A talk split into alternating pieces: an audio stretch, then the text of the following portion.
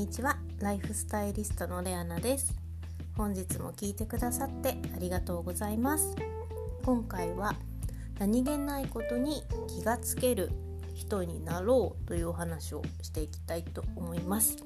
何気ないことに気がつけるというのは例えば自分がお部屋の電気をつけていて、まあ、そのままどっかに行ってしまった。でそれを何も言わずとも消してくれていたり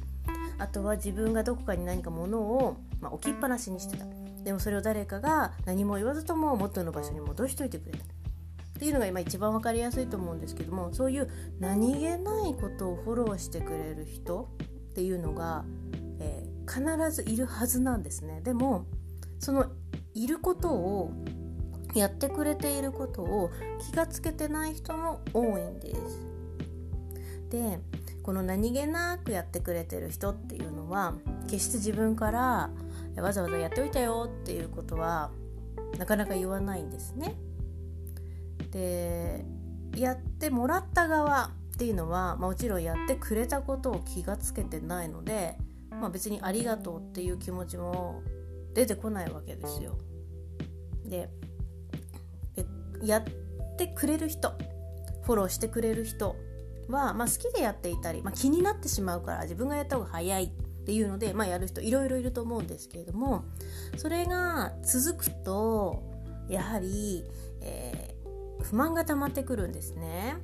でこれを、えー、いい方向にするっていうのがやっぱり何気なく自分の周りでやってくれてることに気がつけるっていうだけで変わってきます。というのもその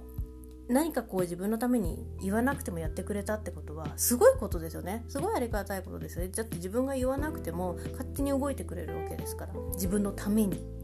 でそういう自分のために動いてくれてるってことは貴重な存在なんですよ。すごく自分のことを考えてくれる。愛情を持ってくれてるからそういう風にやってくれてる。何気なくね。愛情を持ってくれてるから言わなくてもそういう気持ちがあるからやってくれてる。わけなんですよね。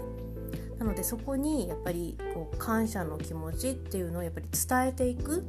ことで、まあ、人間関係などはどんどんスムーズになっていきます。お仕事もそうですけれどもパートナー間でもそれはとても大切なことだと私は考えてます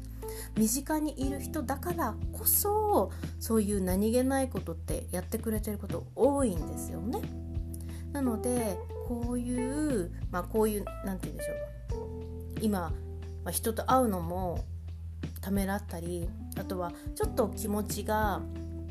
うん、沈みがちだったりいろいろと、まあ、ストレスが溜まりやすい環境下に皆さんいらっしゃると思いますのでそういう時こそ自分の周りにいる身近な人がこうやっている行動っていうのをぜひぜひえー、観察していただいて自分が今どれだけの人に支えられているのかっていうのも、えー、感じ取ってほしいなと思います。あまりにもこう、うん、良くない情報に目が触れていくとそこばかりに、えー、意識がいってしまうので身近にある幸せってことに気がつくことができなくなるんですね。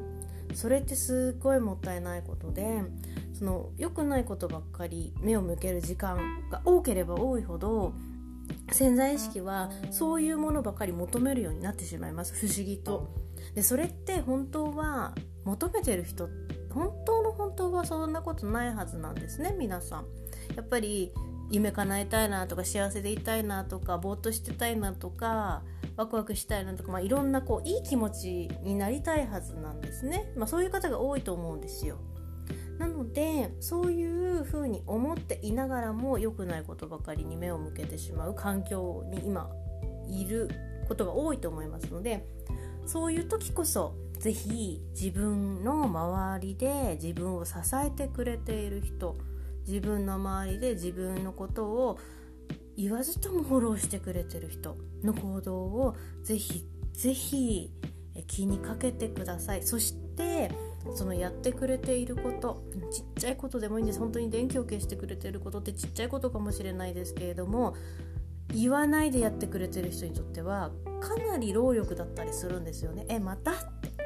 また消してないじゃないって。思ってるかもしれないですしまあもちろんあまたやってないんだなって言って私が消せばいいや自分が消せばいいやって思ってくれてる人も中にはいると思います。ただそれは言ってくれないのでその人の本音って分かんないんですけどだからこそ自分のためにやってくれてる行動に対して是非言葉で伝えてみてください。それを言ってくれただけでもフォローしてくれた人はあやってよかったなって思ってくれますしまた「ありがとう」って言ってもらえたことであじゃあ今度もまた手伝おうかなって自然と思ってくれるようになりますので是非人間関係をスムーズにするためにも自分を幸せにするためにも何気なく自分をフォローしてくださってる方へ必ず感謝のありがとうっていうのを伝えてみてください。本日も最後まで聞いてくださってありがとうございました。それではまた明日ライフスタイリストレアナでした。